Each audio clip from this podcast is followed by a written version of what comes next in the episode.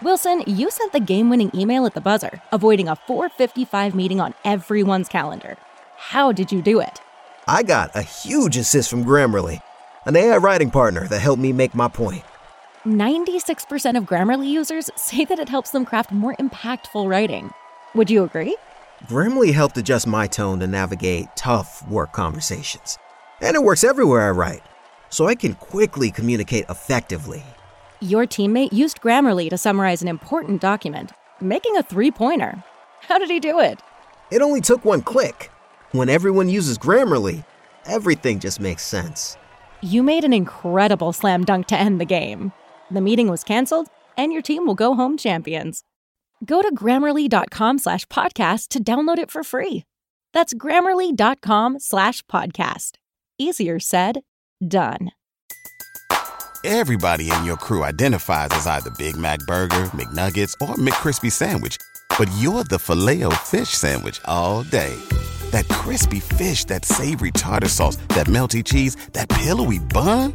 Yeah, you get it every time. And if you love the filet of fish, right now you can catch two of the classics you love for just $6. Limited time only. Price and participation may vary. Cannot be combined with any other offer. Single item at regular price. Ba da ba ba ba.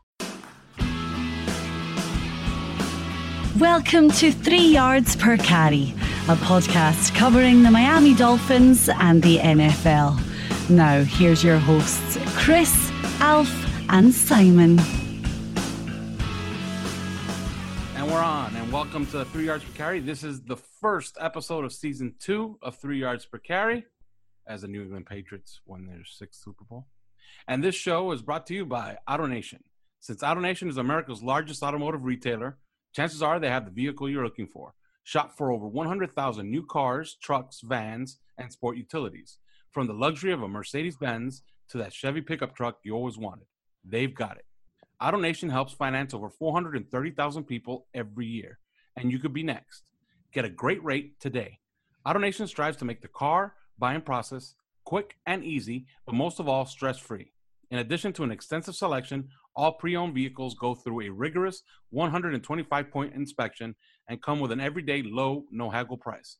One price, no pressure, guaranteed. Start your search right now at AutoNation.com. Well, guys, we have a coach, and his introductory press conference was at four o'clock on Monday, and I should be uploading this show sometime tonight, which should be Monday night for our listeners. It was just a couple of hours ago. yeah, really. So I don't know. I watched the whole thing. I guess I'll go to Simon first. Simon, you watched it. What were your impressions of Brian Flores? Um, I thought it was underwhelming, but then uh, you know, where he's here to coach, not to speak publicly. Um, he was repetitive in some of the things that he talked about uh, in terms of, you know, what he stands for and what he'd like to see, and we kind of knew that that was the guy that he was. Uh, he's clearly not a comfortable public speaker, but again, you know, he's not here to come and win, uh, uh, you know, a spelling bee or a, um, you know, a speaking competition. He's here to coach a, football team, and whether or not he's successful at that remains to be seen. But um, you know, it is what it is. Uh, you're not blown away by his um, ability to interact with the with the media. You weren't blown away by his, um, you know, I mean, he was just fine. But then, I mean, who cares? I care what he does on at the start of September. I wasn't blown away, but you know, I wasn't expecting to be blown away. I, I was blown away last night, um, and that was far more important. So, Chris, I don't know what you thought. Thought that well, first off, Steve Ross gets up there, and everybody noticed that um, you know Bruce Beal is that his name? Uh, Mm, he yeah. he's in the photo. He's in the photo with Steve Ross and uh, the new head coach. And He's Chris, the next owner. yeah, essentially, he's the next owner, and you know, lots of speculation sooner rather than later. Um, so I, that's the first thing. Steve Ross talks about the new hire, and immediately he says that they wanted a leader, as opposed to other teams who are looking for an offensive mind or a defensive mind or somebody like that. He's looking for a total. He was looking for this time around with a total leader, which I thought that was interesting because it's sort of like um, it's it's sort of like uh, calling out some teams for wanting the next Sean McVay, but also kind of calling out himself because he wanted the next Sean McVay before before this round of um, of guys hired quote unquote the next Sean McVay. He was looking for an offensive mind when he hired Joe Philbin. He was looking for an offensive mind when he hired Adam Gase. Tom Garfinkel, evidently, and Matt Higgins and Brandon Shore uh, all helped conduct the search with Steve Ross and Chris Grier. I thought that was interesting. And also, Chris Grier pushed back on the narrative that you see coming out that, you know, Chris Grier and Brian Flores are besties or, you know, the best pals. And, and that's why Brian Flores got hired.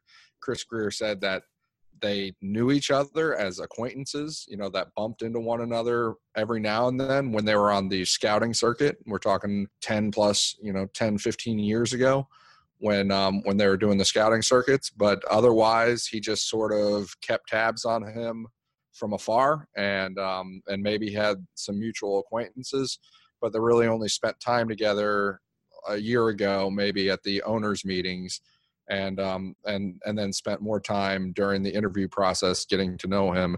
And so he really he really kind of took issue with the idea that i think that he was he was going to hire brian flores from the start because they're besties or something like that. And I, I don't think that's necessarily true either. I think that he's an admirer but i don't think he's necessarily best friends with brian flores um, although you know who knows they could become good friends from here on out. Flores obviously is not a confident speaker and I think that uh, you hit on it, Simon. And we saw it in some of the speeches that you can look up on YouTube. He gave a speech uh, for the YMCA. He gave another speech to a university to talk about leadership. I think, particularly that one, he was kind of going a little more off the cuff, and it didn't come off all that that great. And just like this press conference today didn't come off all that great. He didn't look like he had much prepared for this today, which is understandable because he just played the Super Bowl of his life last night, or just just called the game of his life last night, and was probably up until all hours afterwards, uh, either celebrating with his team or getting on the plane or getting ready to come down here all that stuff. I don't know. He just he, very underwhelming uh, when he goes up there and talks. And he he tends to give me the impression that he's just a little bit in over his head to be honest. But as you said simon that's not the important part. The you know actions speak a lot louder than uh than than all this stuff than words. And you know the actions that we've seen the only actions that we've seen since he was basically confirmed as the next head coach of the Dolphins. The actions that we've seen are him putting together this staff, which we'll talk about in a minute, which has been a very impressive process to me. I didn't expect to be impressed by it, but it has been very impressive. And then probably, you know, being the play caller of probably the best defensive performance there has ever been in a Super Bowl last night. And we'll talk about that, but that's those are actions, and uh, I think that those are the more important thing. Otherwise, you know, sometimes I, I wonder if he's a little bit in over his head. Yeah, what I got from this press conference was, well, first of all, when they pushed back on on this notion that it was a foregone conclusion that they were going to hire Brian Flores, I just don't buy it. There was a report earlier on, uh, I think it was last week, where the Miami Herald had quoted some anonymous coaches saying that they got the impression right away that Brian Flores was the guy and that nobody else really had much of a shot to get the the job. It turns out that Darren Rizzi was he was willing to take the head coaching job, but was not willing to play second banana to anybody, and that's why he's gone. So it suggests that all these other interviews that they conducted on the run up to Flores actually being officially hired were a sham. So front floors, okay, fine. You identified your guy, and that's that's who you wanted, and you went with him. But just don't, you know, don't blow smoke up our, our ass that you conducted this long, you know, arduous search when you did it. As far as what he said, yeah, he was repetitive, like like Simon said, and he really didn't reveal much. And what I got from this is that, yeah, he is his own man. He's not Bill Belichick, but there has been many, many documentaries about Bill Belichick and you know, quote unquote, the, the Patriot way. And in private, Bill Belichick is not the guy that you see in these press conferences where he's just droning and mumbling on and on and on about nothing. But what I did get from this is that Brian Flores very much intends to mimic Bill Belichick in one regard, the way he deals with the media. So I would say we're not going to get much, many revealing press conferences, and we're not going to get wowed by what he says at the podium. But I hope that he is as good a communicator in private with players as he is as Bill Belichick was in the documentaries that we've seen. But yeah, he really just didn't say anything. Like I, I, I watched it twice, and nothing really was revealed. All he really said was of note was that the the Dolphins every time they play against the Dolphins they're very well coached, which begs begs the question then why are we firing everybody? But yeah, he really didn't reveal anything. I don't I don't know how much what much else you can take from it, but you know, uh, Green was also you know he was asked about Tannehill. He refused to answer whether Tannehill is going to be back or not. It's it's the the noise is actually deafening that he will be gone sooner rather than later. So yeah, nothing really revealed much from this as far as being in over his head. Uh, you know how I feel about it. I think Kris Richard was a slam dunk nominee for for the job, but he didn't get it. They identified this guy, and now they're married right at the hip. Chris Grier and Brian Flores, and if they fail, they will fail together. So if this doesn't work out in three years' time or four years' time, then I would suspect that you will get a complete cleaning, house cleaning of the entire operation. So I don't know, Simon. I don't, what else? What else can we talk about? I, mean, I don't know. I don't, I, there's nothing really else to say in terms of.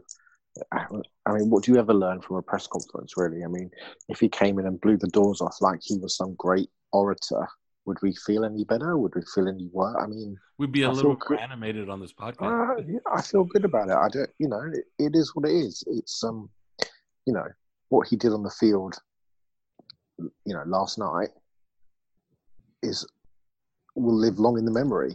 You know, whether or not the important thing now is whether or not he can translate that to to and bring that to Miami. Um, uh, and whether you know I mean, the thing that's I, found very boring in the last 24 hours, and actually the last few weeks, actually, is people going, it's all Belichick. It's nothing to do with Flores. It's all Belichick. I mean, that's patently untrue. And the people that continue to peddle that are, are, are idiots, frankly. And if you're one of those people, then you're an idiot. Um, you know, because it, it's not all Belichick by any stretch of the imagination. The game plan is put together, best as we know, by a combination of Flores, Bill Belichick, and Brendan Daly. And then it is carried out by Flores because he calls the plays. He is the defensive play caller. Now, obviously, Belichick listens in. Belichick listens into offensive play calls as well. I mean, that's that's natural. But Flores calls the plays. Flores called that that scheme last night that was so effective in shutting down a, a generally brilliant Rams offense. And, and, to say anything else is frankly ludicrous, and it's embarrassing. It just shows a complete lack of football nous and football knowledge. I think. Um, but beyond that, I, I, mean, I don't really have anything to say. Let the guy do his thing. Let's see what see how it plays out. I mean, the good thing for him is he's almost certainly going to get himself a quarterback. You know, he's going to get his own quarterback to pick, or he will pick it with Chris Grier. You know, mm-hmm. and he will he will he will not have somebody foisted upon him. He will not have to take over somebody else's baggage. He will get the chance to work with a young quarterback. And you know, if as it turns out he brings across some of the guys that we're going to talk about coming up, then that's you know he's put together a uh, he's putting together a good to very good uh, coaching staff, which again is a is a huge plus. He's done very well, especially as kind of the, the penultimate guy to really be able to put a staff together because you know along with himself and Zac Taylor, they they they played in the Super Bowl, so it was more difficult for them to put put coaches together. Um, but yeah, I mean, I'm happy. It's uh, he looked happy. Uh, the the players have been tweeting and Instagramming their their especially the defensive players um, have been tweeting and Instagramming their their praise and happiness and um, welcoming. So we'll see how it plays out. I think no. Uh, for for one thing, I think these assistant coaches that are commenting and and saying that you know they considered it sort of a foregone conclusion or they considered him to be the favorite the whole time Well, first off, that's not surprising because Adam Beasley of the Miami Herald said very early that Brian Flores is is the uh, the favorite. However, that came after Flores. He, remember, he was the first interview, and he had uh, a multi-day interview, I think. And it could very well be that he was considered the favorite af- after having a a good interview after they liked him. But I also wonder if some of these assistants, if one of them in particular is named Darren Rizzi, so um, whether whether he just sort of explained away his his not being in contention for the head job um, by saying by saying that this was always going to be Brian Flores's uh, job to begin with, and so it's a little bit convenient, I find, especially when we've heard that the difference between Flores and Kris Richard, who also was in serious contention for the job. Uh, the difference between them was the coaching staff, the the the staff that the two people were able to propose being able to put together. And and Alf, you heard that yourself. Uh, yeah. So I, I, the idea that this was always, you know, the, it, it strikes me as rumor mongering. That article talking about assistant. What do these assistant coaches actually know about whether it was always Brian Flores's job in the first place? I think that that's um, it's it's I don't know. It just it's a little ugly uh, and unbecoming. I, I don't think I don't know if it's actually true or not because I know that they did give Kris Richard, you know, quite a lot of thought, and as you as we've talked about, it probably came down to the assistant coaching staff that the two could bring with them.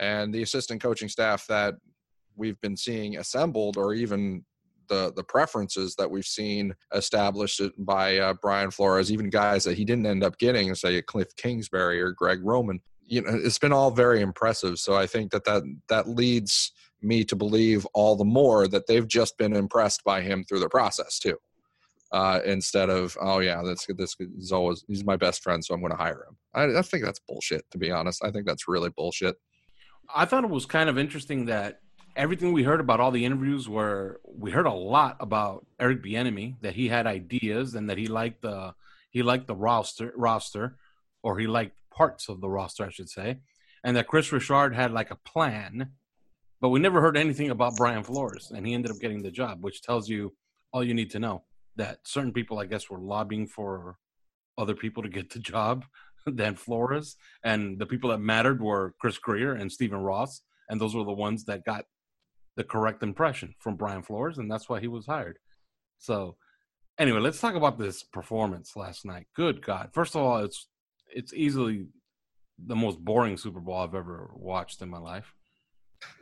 But it's boring because one team made the red zone all game. One red zone trip, and it was the Patriots when they scored their touchdown with Sony Michel.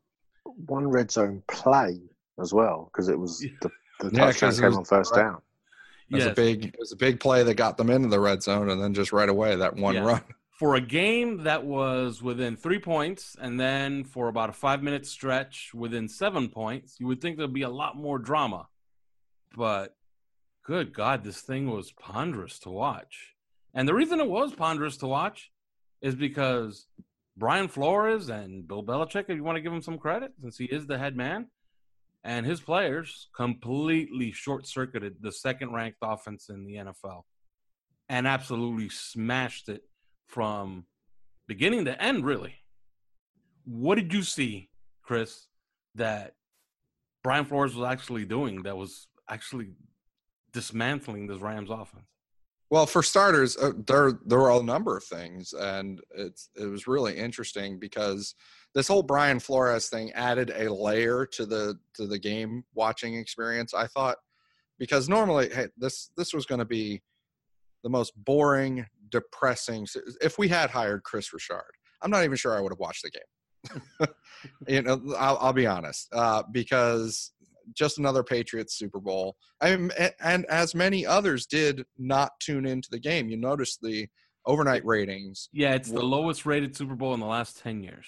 Yeah, I mean it was it was low and it's been it's been that way. It's been on a steady down track and uh, down um down tick since I think 2016 and uh, and this is right there with it. I'm not. I, I might not have even tuned in if it weren't for Brian Flores and wanting to get a you know another one last look at his defense and just see what he's going to do as the play caller on the biggest stage.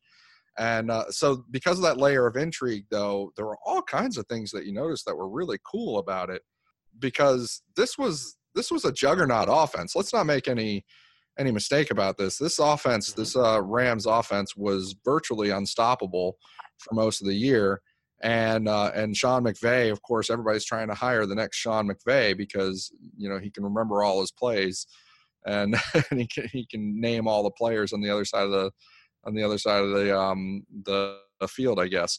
But uh, but yeah, I mean this was this was a juggernaut offense, and they just shut them down, and they did it with a number of I don't know if I'd call it innovations, but it was certainly kinks that they threw their way. Uh, for one thing, we know the Patriots' defense is a man defense for for most part, man coverage. They're as oriented toward man coverage as anybody in the league, and suddenly in this game they're playing zone all the time. Uh, and then they also are not a defensive line that stunts a whole lot, and suddenly they stunted a whole lot. That like uh, a Pro Football Focus had them stunting on half of the plays uh, of the game, I believe it was, and uh, and then blitzing. This is not a blitzing. Well, I mean, New England, depending on how you consider a blitz, extra rushers. Do they do they are they a defense that sends extra rushers at the quarterback? Not as much. And, and in fact, this was, according to Pro Football Focus, the third most that they've blitzed the entire year. So they weren't, the Rams weren't necessarily ready for this all out blitz effort. Uh, they weren't ready for the stunts. They weren't ready for the zone coverage that they saw from the New England Patriots. And the other thing that the New England Patriots did on defense that was also very smart was uh, explicitly and it's almost like it's almost like if everybody knows this why don't why doesn't somebody else devise a plan to do something about it too? But the rams are a team that famously like to have sean mcvay in the quarterback's ear all the way until the 15 second cutoff. So when the play clock is at 15 seconds he can no longer talk to uh, to jared goff. So they like to get lined up and then start to get a look at what the defense is is doing what they're trying to do and how they're trying to line up um, before that 15 seconds so that Sean McVay can say something real quick to Jared Goff in his helmet before the play starts, and then he can uh, and either he can change the play or he just knows what he's going to do. So he's basically he really is literally the quarterback whisperer, and uh, and the Patriots just said, well, fine, fuck it, we're gonna what we're gonna do is we're gonna show you a defensive look you know before that 15 second cutoff and then we're going to completely change it completely changed the play and the look to something else entirely and this just stumped jared goff who i think you know listen kid uh, i know i know he's young but he's going to have to he's going to have to be able to not have his hand held and be able to do some of these things on his own if he wants to be an elite level quarterback or if he wants to be a really good quarterback in the NFL. But certainly in this game, they made him, you know, they took off, they took the training wheels off Jared Goff forcibly, and and he wasn't ready for it. And I, so I think between that and between the the man zone coverage, uh, turning into a zone team all of a sudden the the blitzing and the um the the stunting and and the timing of that blitz that blitz that caused the interception that Jared Goff threw to Stephon Gilmore um again that was a straight up Brian Flores call. That was uh that was his his call on the and timing and was zero blitz yeah, it was, and it was it was his call and the timing of it. Uh, I've seen Devin McCourty talk about this, how he he thought um, that Brian was considering calling it a little earlier in the game, but chose not to. And then when the situation came up, there was no hesitation. He called it. They sent in that extra blitzer, a sixth blitzer. It was the first time they had shown six man pass rush in the game, I guess. And uh, and you know, daring Jared Goff to just toss it up, which he did. And and Stephon Gilmore was like, I just couldn't believe he threw it. yeah, and by the way, he had Robert Woods wide open. Yeah. Wide open on the skinny. I don't know if you saw it. It was about it was about eight yards well, he was wide open. All he has to do is just set his feet, get killed, but deliver the football to Robert Woods, and maybe Robert Woods scores, or at the very least gets down to the five yard line. Well, Simon, you saw the game. So your thoughts on this this performance? Yeah, I mean it was stunning defensively, and uh, and Chris has obviously touched upon a significant amount of it. But you look at, you know, like like Chris said, you they, they were clearly playing zone and flooding that secondary in the on the first two downs, and on third down it was they, they switched to man, and, and Goff had no idea what was what was happening. He had no idea what was coming. He had no idea where they were coming from, and it wasn't overly complicated. It wasn't like they were blitzing on every down. It wasn't like they were sending extra extra men at all. It was often just a four man rush or Dont'a Hightower becoming the fifth man, and that was getting home. But he just had no idea what was happening, and it was defensive backs everywhere. They were shutting down, obviously, Brandin Cooks because you you know you have the guy who's pretty much the best was the best corner in the NFL, and Stephon Gilmore, who was you know man on man on on Cooks all game, and that just allows you to you know to to to do what you do elsewhere. Um, what's interesting about the Patriots is that we've talked about it before, uh, is their discipline, their rush discipline, especially with their defensive linemen, because they're used in, slightly, in a slightly different way um, because of what they're asked to do. You, you don't particularly see Patriots pass rushers getting 15 sacks a season like you get with most. Obviously, Chandler Jones had a big season a few years back, but generally you don't because they're asked to do so much schematically and you look at, you know, you talk to anybody around the Patriots, you, you talk to an average fan about Trey Flowers, for example, and they'll be like, look at his stats. Uh, there's so much more to Trey Flowers than just the statistics. You look at Adrian Clayborn, you know, I, I was in um, Atlanta last year or maybe the year before, uh, last season anyway, when Clayborn had those six sacks against the Cowboys. Clayborn was a healthy scratch for three of the last four games because of his sort of indiscipline in terms of not sticking to exactly what he was trying to be coached to to be done, which was be disciplined with his pass rush, which was to set edges, which was you know do the donkey work, you know that Deatrich Wise did, you know that that guys do to make that Patriots team successful. You, you heard Stephon Gilmore talk today about how it's not easy being a New England Patriot. It's not easy. There is so much extra put on you. There's so much pressure put on you by the coaches. But everybody has a. It's like a jigsaw puzzle. Everybody has a piece and they are fitting that puzzle together game after game, which is what Belichick and which is what Flores do so well. And they don't just do it throughout the season. You see the Patriots play lots of different offensive schemes, but you see them play lots of different defensive schemes as well throughout the season. It is literally one game at a time. They just tailor everything. That's why they have so many versatile players. You look at the McCourty boys, you look at Gil, you look at all these guys, and especially the secondary. And Chris has talked on, on Twitter about the the importance of a of a Brian Flores secondary uh, in terms of when you look at the draft and free agency and bringing in players. There, there are very much.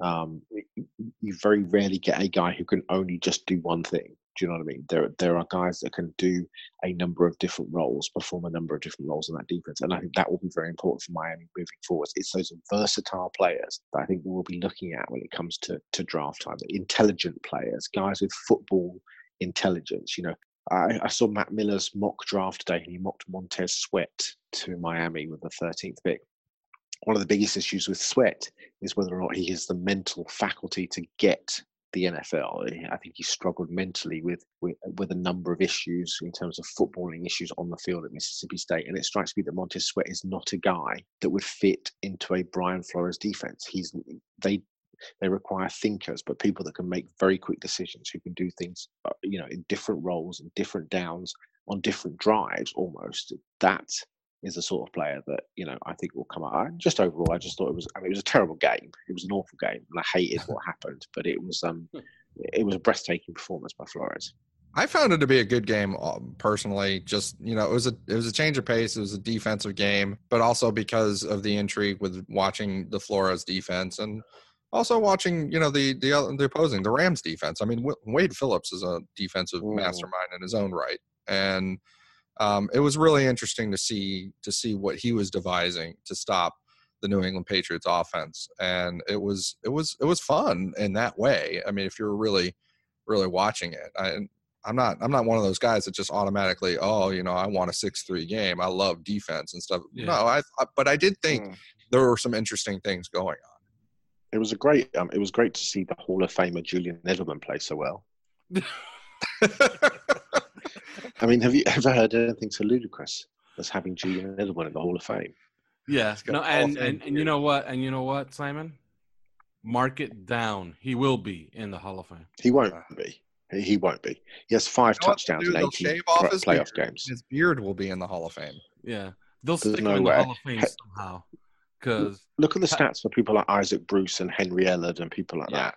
There is no. no way. Uh, he has he has five thousand yards receiving and thirty career touchdowns. Mark Clayton had eighty six touchdowns and hmm. almost double the amount of of yards. I mean, there's no way that Edelman. He has, and everybody talks about how clutch he is in the postseason. He's got five touchdowns in 18 games. He has less receiving yards in his career than Jabbar Gaffney. He has 2,000 yard. He has 2,000 yard seasons. His career best season was 12.3 yards per catch. I mean, fuck off. He's not going to the Hall of Fame. I mean, he's They're gonna got, it's make a list on- embarrassing. uh, Sorry, say that again. I said they're going to make like a Lynn Swann type argument about him, probably. I mean, it's Uh, embarrassing. It's Yeah. embarrassing. I mean, Well, but let's look at the not- receivers who are coming down the.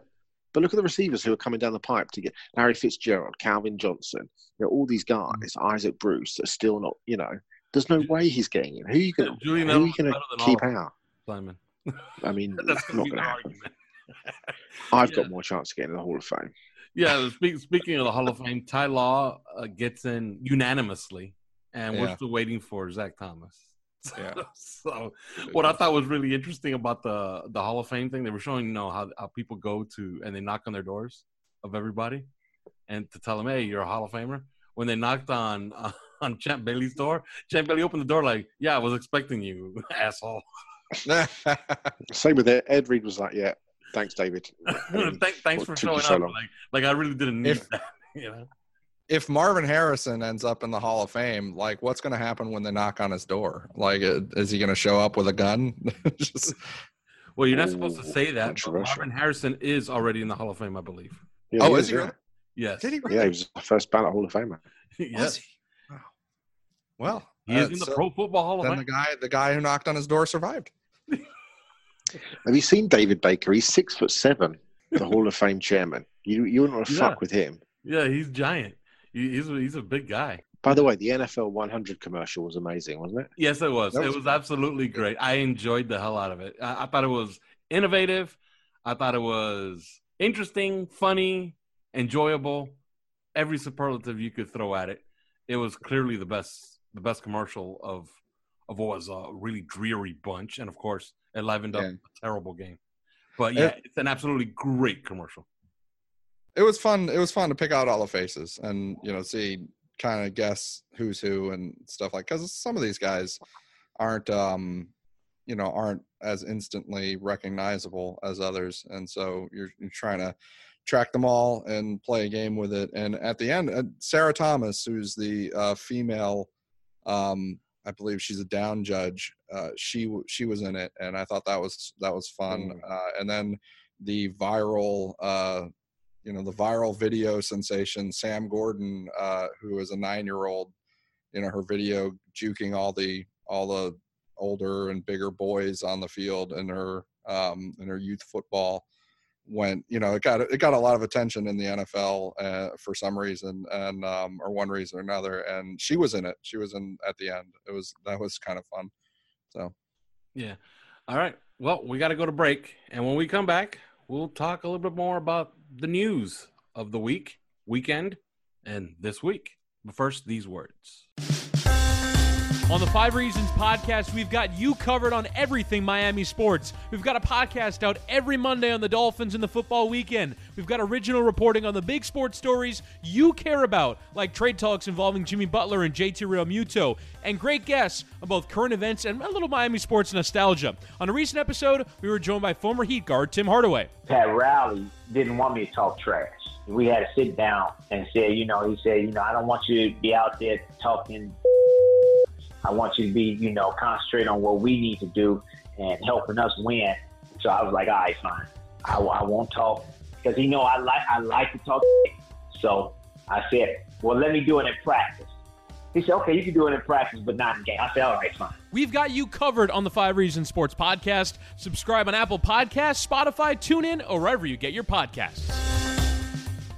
Hey, this is Seth Levitt, and I am here with two time Miami Dolphins team MVP. Seth, Seth, Seth, man. They already know this is OJ McDuffie. Why don't you tell them what we're really here for? We're excited to join the crew at the Five Reasons Sports Network to bring you our new podcast, The Fish Tank Dolphins Tales from the Deep. OJ, tell them what they can expect when they dive in. Yeah, Big Seth. We've got some of your favorite all time Dolphin players in the tank sharing some of the best stories that you've never heard. So it looks like Sasquatch because he's, he's chasing me. Because you, you know Izzo with his clothes on. He's so hairy, that guy. Wait, why are you looking so, at me like I know Lizzo with his no, clothes off? Seth with his clothes off. So make sure you find the fish tank on iTunes, Apple Podcasts, or if you're one of those Android people, Google Play Music, or on several cross platform apps, including Podbean and Stitcher. Thanks for diving in.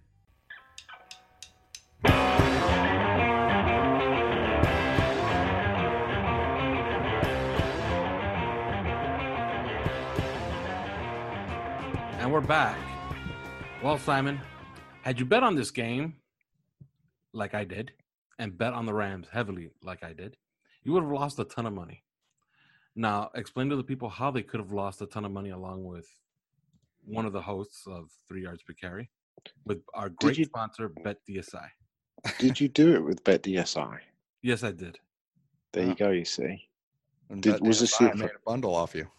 Was this your first bet? Because if it was, no, it was about my could... 100, 189. well, there's no more football season anymore, but there's obviously sport going on around the world and obviously in the States. I don't know when the baseball season starts, spring training, what, a couple of weeks' time or whatever, but basketball, March Madness on the horizon, esports, the, the Premier League, all sorts of things going on. You can bet with our partners, our friends, they've been with us for months now, Bet DSI. 20 years online, impeccable reputation for great service and fast payment for your winnings. You can bet anywhere as well because they've got a great mobile interface. So when you're on your phone, you're sat on a train or, or whatever, you fancy a bet, boom, away you go. And to help you get started with some extra bang for your buck, they are offering double your money on your first deposit. So deposit now, start winning, and get up to $2,500 for free. Double your money from the get go. And you can also bet on games whilst they're playing live with their live betting app. Your team isn't doing so well? Well, watch before you play. Use promo code YARDS101. That's us, YARDS101. Get in the action and get paid. Don't stand on the sidelines. Don't keep watching. Keep betting with our friends, betdsi.com. Boom. Anyway, enough of that. Chris, it's been seven days. Obviously, since we've been talking, there's been rumours about new coaches coming in. We have some bit more confirmation about new coaches coming in. In fact, a very interesting name surfaced today. In fact, tell the good people a little bit more about some of the guys that look like they will be forming our coaching staff. Well, two interesting names uh, surfaced just today. Uh, Jerry Schuplinski, who is the assistant quarterbacks coach of the New England Patriots, under Josh McDaniels, who is officially the offensive coordinator and the quarterbacks coach. He uh, he wears two hats. Uh, the assistant under him, Jerry Schuplinski, is coming, supposedly coming with Brian Flores to the Miami Dolphins. It's unclear exactly what his role will be prior to now, we had been sort of assuming, and according to reports, it was um, it was to be the, case that Jim Caldwell, who's a senior offensive assistant or going to be a senior offensive assistant under Brian Flores, was also supposed to wear two hats and be the quarterback's coach. But now that Schuplinski is coming along, we wonder if that's no longer the case. Uh, the other, the big one really is earlier in the day, Alex Marvez said that uh, Dom Capers, the former defensive coordinator, longtime defensive coordinator of the Green Bay Packers, was with the Dolphins in um, for two years, I believe, in uh, 2006 and 2007. Uh, he is considering coming to the Miami Dolphins as a senior defensive assistant with uh, Patrick Graham, of course, of the Green Bay Packers this year, who is the linebackers coach and run game coordinator. He is going to be the defensive coordinator. That's not in question, but supposedly Dom Capers might be coming along with him uh, to be a senior defensive assistant. Now, the the rumor or the report, as we saw it, said that he is considering other jobs, other availabilities. Uh, he would like a defensive coordinator job if he can get one, but the only job that uh, we have heard that he's uh, rumored for or to be a defensive coordinator is possibly the Cincinnati Bengals. and uh, and new head coach um, Zac Taylor, who was with the Dolphins. Remember, uh, Ryan Tannehill's the start of his career. Uh, Zac Taylor is supposedly leaning toward Jack Del Rio as his defensive coordinator. So if that happens, then Dom Capers could be joining the Miami Dolphins staff as a senior de- defensive assistant. Uh, remember earlier, Brett Bielema was rumored to be possibly taking this job. He's currently with the an assistant with the New England Patriots. And Bielema has been telling people that he's going to get the defensive coordinator job up in New England. However, some fresh rumors are now saying that is not the case, and it is actually going to be Greg Schiano. Um, but those are the two today, and it's rounding off a. will uh, I'll run through them real quick. Um, it's rounding off a nice coaching staff with head coach Brian Flores, senior offensive assistant Jim Caldwell, offensive coordinator Chad O'Shea, quarterbacks coach Jerry Schuplinski, uh, wide receivers coach Karl Dorrell, tight ends coach George Godsey, uh, offensive line coach Pat Flaherty, and running backs coach Eric Studesville, of course, who was on the staff already. And then on the defensive side, you have senior defensive assistant Dom Capers, defensive coordinator Patrick Graham, who's with the, the Green Bay Packers this year, as I said, uh, defensive line obviously coach. worked with Capers. Yeah. yeah. Uh, well, uh, he Capers was was Capers there this year. I I'm not sure. Uh, no, but but he would have he would have worked with him at his previous stint in Green Bay. Well, he, Graham was with the Giants prior to this uh this year. Was he so, not in Green Bay before that? No, he was. Um, he no, was. My in, bad. Uh, yeah, he was. He was not in Green Bay until this year, and I'm not sure if Capers was actually there this year. Because Mike Pettine was the DC, wasn't he? Ah, uh, yeah, that's right. Okay, and and Graham's role there, he was like the run the run defense coordinator, I guess. Uh, Marion Hobby, who we've talked about, is we don't know that he's going to be the defensive line coach or what, but he is a defensive line coach by trade. Uh, Robbie Leonard uh, has experience as an outside linebackers coach, and uh, Tony Oden, of course, was our secondary coach in this last year, and he's being retained. Now, another piece of news I'm not sure if we were able to get to it last week um, or if it happened after our episode, but Darren Rizzi is gone. Uh, yeah. Darren Rizzi is is going to be is going to be off to the New Orleans Saints, and in as his replacement is Danny Crossman, who uh, coached special teams, a very atrocious special teams unit last year with the uh, Buffalo Bills. But if you go reach back a little deeper in his history, or just one year back further in his history, there were some good special teams units in with the Bills as well as a long time with the uh, Carolina Panthers. Um, uh, he coached that a Super Bowl against the New England Patriots way back when as a special teams coach, and so he has uh, he has a wealth of experience. Uh, what what did you think? I want to go to you first, Alf, because um, I, I want to know. Like, you obviously were not impressed with Brian Flores heading uh, heading into this whole this whole process, and yeah. you know, have you seen anything in the coaching staff assembly that has changed your mind even a little bit? A ton. Uh, first of all, if they bring on Dom Capers, well, first of all, he's a former coach of the year in 1986. 1996, he was coach of the year. He is I guess uh, there's a couple of guys that you could you could you know put in that category, but if you had a a Mountain Rushmore and you added a couple of faces to it of defensive coordinators of the history of the NFL, he would be on it. So, what a better face to have and a voice in that meeting room to have that you could bounce ideas off of and I guess to hold your hand a little bit. Mm-hmm. I, you know, I don't, I, I don't see anybody else that's available that's as qualified as Dom Capers. And then you add to that Jim Caldwell, which you know nothing's official yet, but you know if you believe Wikipedia, he's already senior advisor to the Miami Dolphins. You have a dearth of experience and gravitas. Like remember we used that word earlier about you know about these coaching candidates. Like yeah, this this really relieves every concern I had for Brian Flores. Really, having Jim Caldwell and Dom Capers in that building, it's a great help. You know, and I know it's not going to be for you know for long. It's probably going to be something that's you know short term, just to ease Flores and the staff in. But yeah, those two things are are you know they're great. Uh, you know, that's it's it really really you know it key it keeps me hopeful. Let's just say instead of fearful. well, Simon, what do you what do you think? Yeah, I think it's um, I I think he's put together. I mean, the, the Capers thing is, uh, you know, as long as you, he is remaining in an overseeing role, because uh, you know those Packers defenses the last couple of years, he they fell off a cliff under Capers. There's a reason Mike Pettin was brought in. Um, Yes. But overall, I think there's some, you know, I think there's some terrific names there. You look at Karl Dorrell, you look at Marion. Ho- I think Marion Hobby's a terrific signing. Um, The guy from the, the the the guy from the um, and they kept the they kept the um they kept the guys that I really wanted them to keep as well. Eric Studesville and uh, and Tony Oden. You know, Rizzi. We can argue about whether or not Rizzi maybe had to move on. But in terms of you're looking at guys that you want to keep from from the Adam Gase era, then tho- those were the two coaches that you definitely wanted to keep hold of.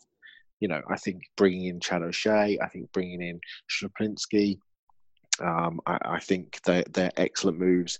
You know, they're going to help with the young quarterback that clearly we're going to draft or we're going to play. And it's either going to be Luke or Jake, or then, you know, who knows what's going to happen in the draft this year? Who knows what's going to happen, you know, next year? Who knows what's going to happen? But clearly they're, they're going to get their hands on a couple of young quarterbacks. Um, and the way that the New England system works in terms of, you know, that McDaniels and uh, Matt Patricia beforehand uh, and uh, and Belichick do a very good job of sort of protecting those younger guys. But they, you know, Schuplinski worked very, very well with Jimmy Garoppolo, and then lastly with Jacoby Brissett um, in terms of nurturing them and developing them, uh, and was well regarded, and uh, you know, for the role that he that he played in that. And um, you know, I think that we'll find that he that those two are really, really good hires. But generally, I think you know, and I mentioned it earlier on it's difficult when you're the last guy or the penultimate guy trying to bring a coaching staff together because everybody you're you're still playing whilst everybody else is now being able to do that. But some of those names there, I think he's done a he's done a terrific job. Yeah, I think the thing that's notable to me about this coaching staff as it's being assembled, and I've been kind of tracking it on Twitter and, and trying to do these, um, you know, these statistics, uh, is is just the the winning that's happened with these coaches at their various. So much winning. Yeah, I mean, I mean, it's and I, I mean, it's Well, just Donald Trump would like this much winning. well, uh, Donald Trump would like this much hardware and this much gold. I mean, that's and and because that's the bottom line. If you were to do a war, put a war chest together in the center of the locker room and have everybody's rings in it, Yeah. then I think you would have 18 Super Bowl rings, 26 conference championship rings, and four NCAA Division One championship rings. I mean, that's a lot of hardware. Can you run That's them a lot. down? Can you run them down? Do you have them written down somewhere? I I do somewhere, not on me. um, I believe there were I believe there were 11 discrete uh, Super Bowl teams that uh, Super Bowl winning teams out of that you know that 18. If you're talking about you know because obviously Brian Flores has a ring now, and so does Chad O'Shea. Well, Brian Flores has multiple rings, and uh, so does Chad O'Shea. But if you were if you were to just count the discrete teams, I believe there's 11 different Super Bowl teams that make up the 18 uh, number. And it, you know it's really impressive. I, okay, so Miami, we know that the Miami Dolphins have won. The last time we won a playoff game was December 30th, 2000, against the Indianapolis Colts. Uh, literally, literally the Clinton administration. Um, so, do you know? I mean, can, I, I want you guys to guess how many wins, and I'm not counting any win twice. So, you know, Brian Flores and Chad O'Shea and Jerry Schuplinski were all part of three division or three playoff wins this year. Um, so that's not nine, that's three. Uh, how many playoff wins have these coaches been part of since the Miami Dolphins last won a playoff? 40. Yeah, I was going to say 45. 79. Wow. And it's And 14 just- Super Bowls, 21 conference championships, and four NCAA. No, it's, it's even more. That I haven't updated. Is it that. more now?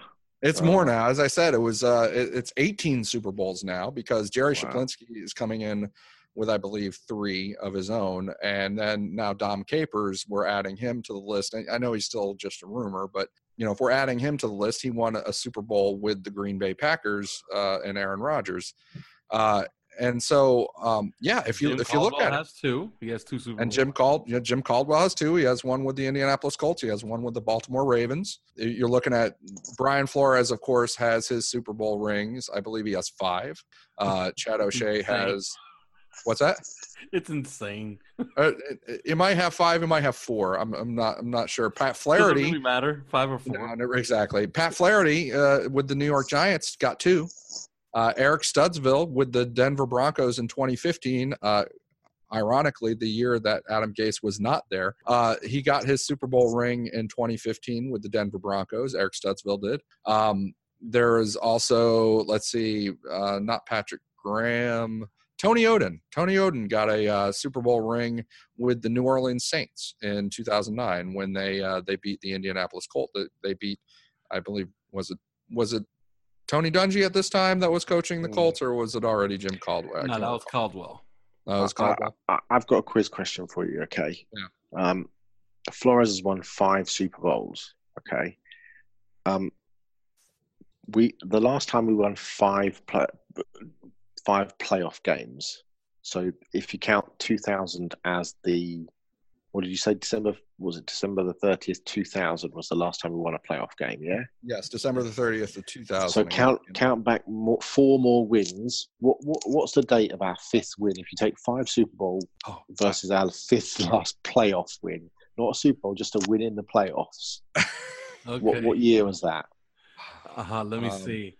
It could have been 1999. Is No. the first one because that was uh Marino's last year. Let me see. Yeah. Okay. All right. I got them all. I got them all. I got them in my head. All right. you got all the wins. Yeah, I got them all out on my head here. All right, So right. this- the- uh, Jay fifth- Fiedler, the- Jay Fiedler defeats the Colts. Right. Um, one. That's two, one. Three. That's the only. That's the five. only playoff win in the Wannstedt area era.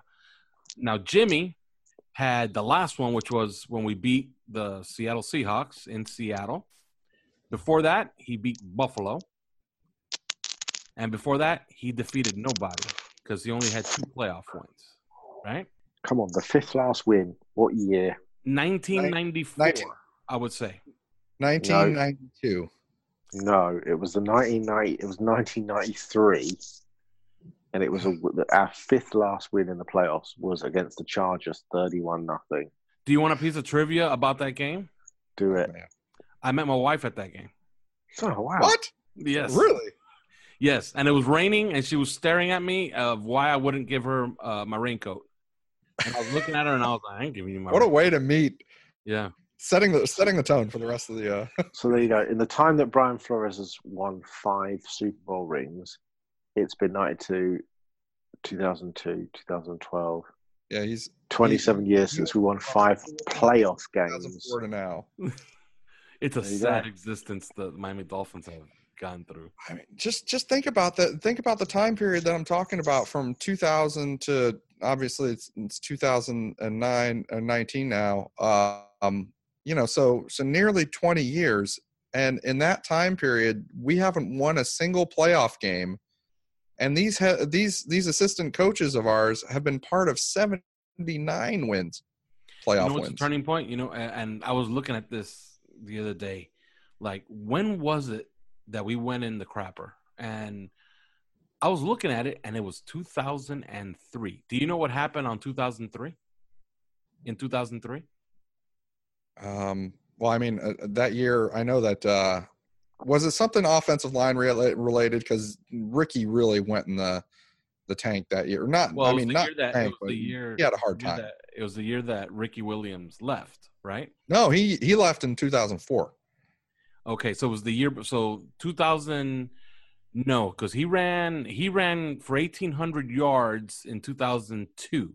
Yeah, and then he had like a really hard time in 2003. He was Although averaging. he did have 1,300 yards, but he averaged like 3.8 or 3.9 yards per carry. yeah, he averaged like the the podcast three point three three yards per carry. yeah. Okay. I'll tell you what happened in 2003. The Dolphins went 10 and 6. Okay. Mhm. The following year was the disaster year, the year that Ricky Williams left. Yeah. For that year and for the 20 years prior, the Miami Dolphins were the winningest franchise in NFL history. Were they? Yes. And Wow. the following year, they were overtaken by the Oakland Raiders. And they Uh-huh. have not regained it ever since. Well, of course. I don't suspect they would have. yes. So you could actually point to a time in history when we went from great to garbage. And Yep. it was actually that year, the year we went 10 and 6 and missed the playoffs with Ricky Williams last year here before he had that sabbatical. And you know why why I, I compared the uh, Robert Quinn when going back to the offseason, I compared the Robert Quinn edition and all the hype surrounding him to David Boston and his acquisition, which was 2004, I believe. One of the reasons that I did that is because you know it wasn't it wasn't Ricky's retiring, sudden retiring, and leaving us in the lurch that caused Rick Spielman to make those desperation trades for Marty Booker and Lamar Gordon. I mean, when Ricky retired, they were just going to take it in stride, and they were going to be like, you know what? We've got Chris Chambers and David Boston, you know. So and they're and a freshly acquired, I believe, AJ Feeley as a quarterback, and and so they're like, you know, we're gonna we're just gonna convert from a running team to a to a passing team because hey, we got Chris Chambers and David Boston, we got you know the best wide receiver duo in the league. It was when David Boston ruptured ruptured his Achilles, or, or it might have been patella, or one of those one of those two, uh, and he was going to miss the whole year or miss a significant amount of time. That's when Rick Spielman hit the oh shit button and immediately acquired Marty Booker and traded off a pick for Lamar Gordon too. Um, that was, and, and it, to me, it's like you acquired David Boston for like a sixth round pick. All right. There's a reason you were able to get him for a sixth round pick. You know, he, he wasn't going to be reliable. And uh, and sure enough, uh, he wasn't, and and that's how that's why I that's why I kind of compared Robert Quinn to him when we flipped off a fourth rounder for him, and everybody was like, "Oh my god, we got Robert Quinn." I was like, "Yeah, there's a reason.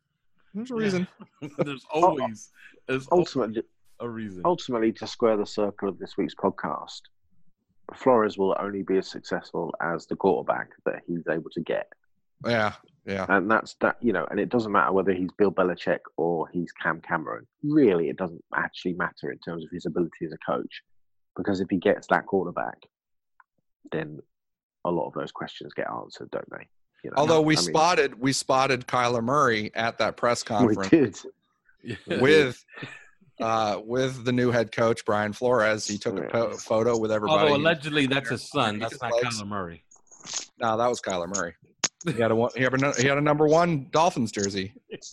All right. I think it's becoming more apparent that Murray is going to the Jacksonville Jaguars. Oh, that, that would be interesting, huh? Hmm. I, I don't want him in the AFC, but All right, let's get back to this. Okay, remember I told you that in 2003 the Miami Dolphins were number one all time in win percentage. what are they now? Uh, we're gonna get to that. Okay. Can you guess who is the all-time win percentage leader in the NFL, NFL history, right now? Which team? Dallas Cowboys. Yes, you got it. All right. Chris got it. Chris got it. No need to move on from there. Who's number two? Speed This round. is A little bit more difficult. Pittsburgh Steelers. Nope. Oh, Denver Broncos. No. So both of you Patriots. guessed wrong. I'll give it to you. Chicago no, Bears. wait, wait, wait. Okay. Really? Yes, at 564. Cowboys are number one at 573. Who is number three? Dolphins. Nope. New England Patriots now. Okay, you're closer. It's the Green Bay close. Packers at 564. Who's number Uh-huh. four?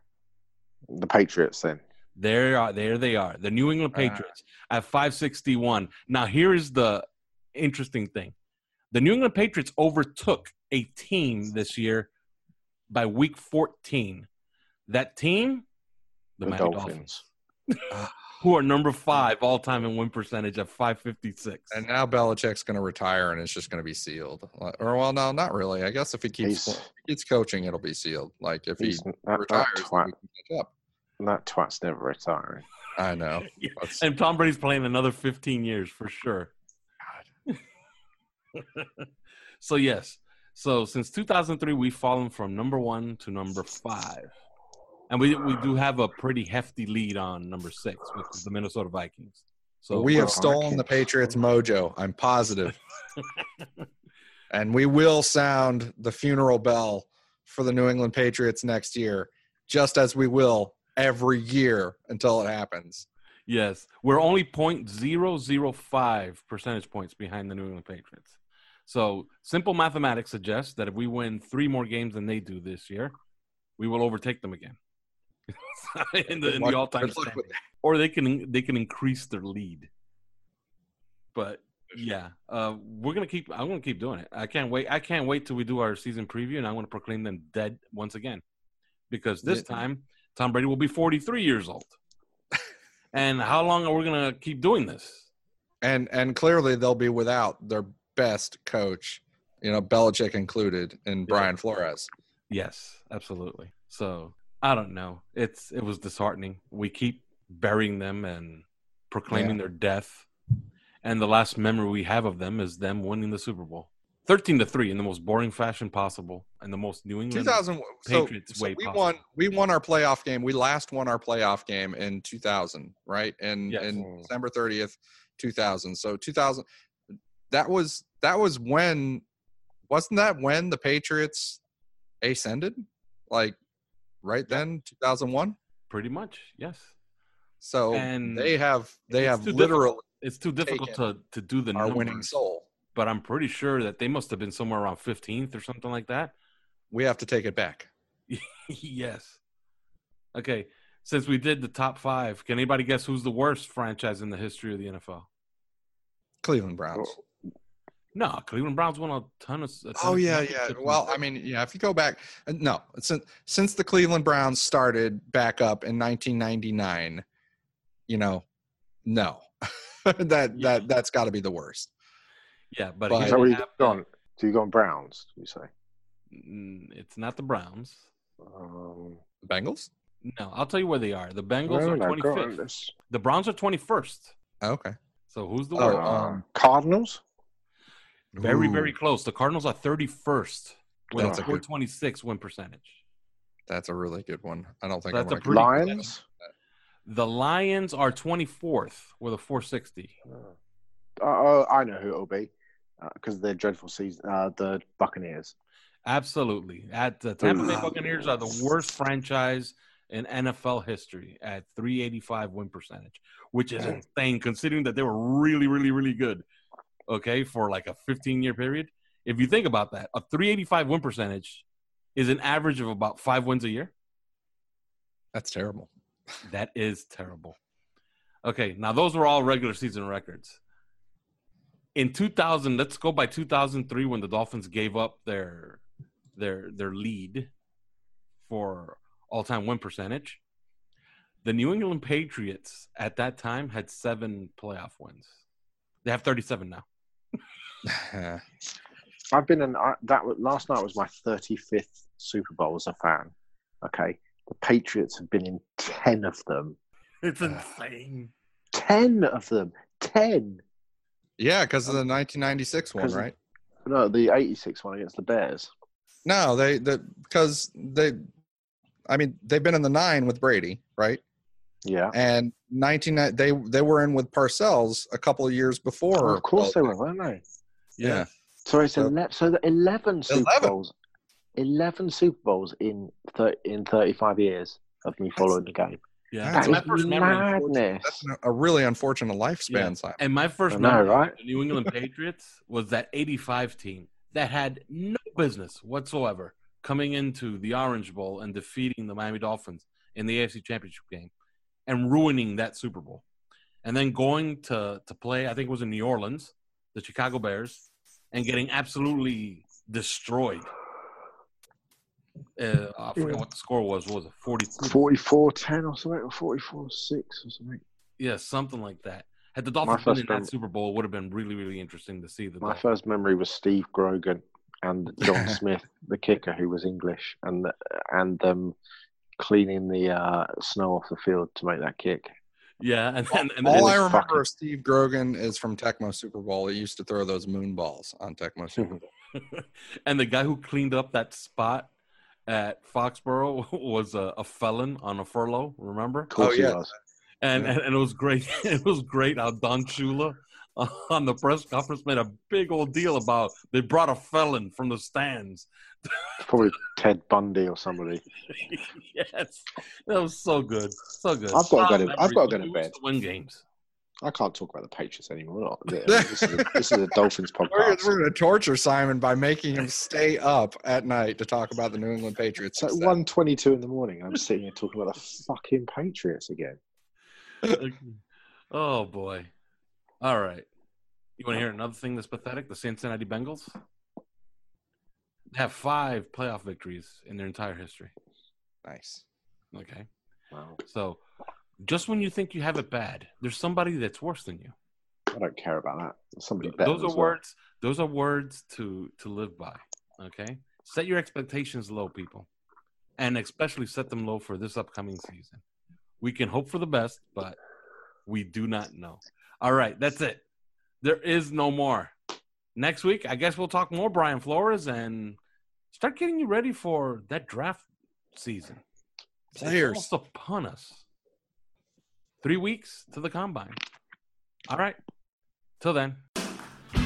Thanks for listening to Three Yards Per Carry. You can subscribe via iTunes, on Podbean, or your usual podcast provider.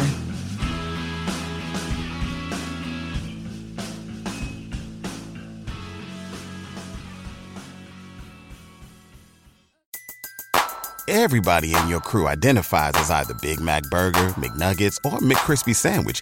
But you're the filet fish Sandwich all day. That crispy fish, that savory tartar sauce, that melty cheese, that pillowy bun. Yeah, you get it. Every time. And if you love the filet of fish, right now you can catch two of the classics you love for just $6. Limited time only. Price and participation may vary. Cannot be combined with any other offer. Single item at regular price. Ba-da-ba-ba-ba.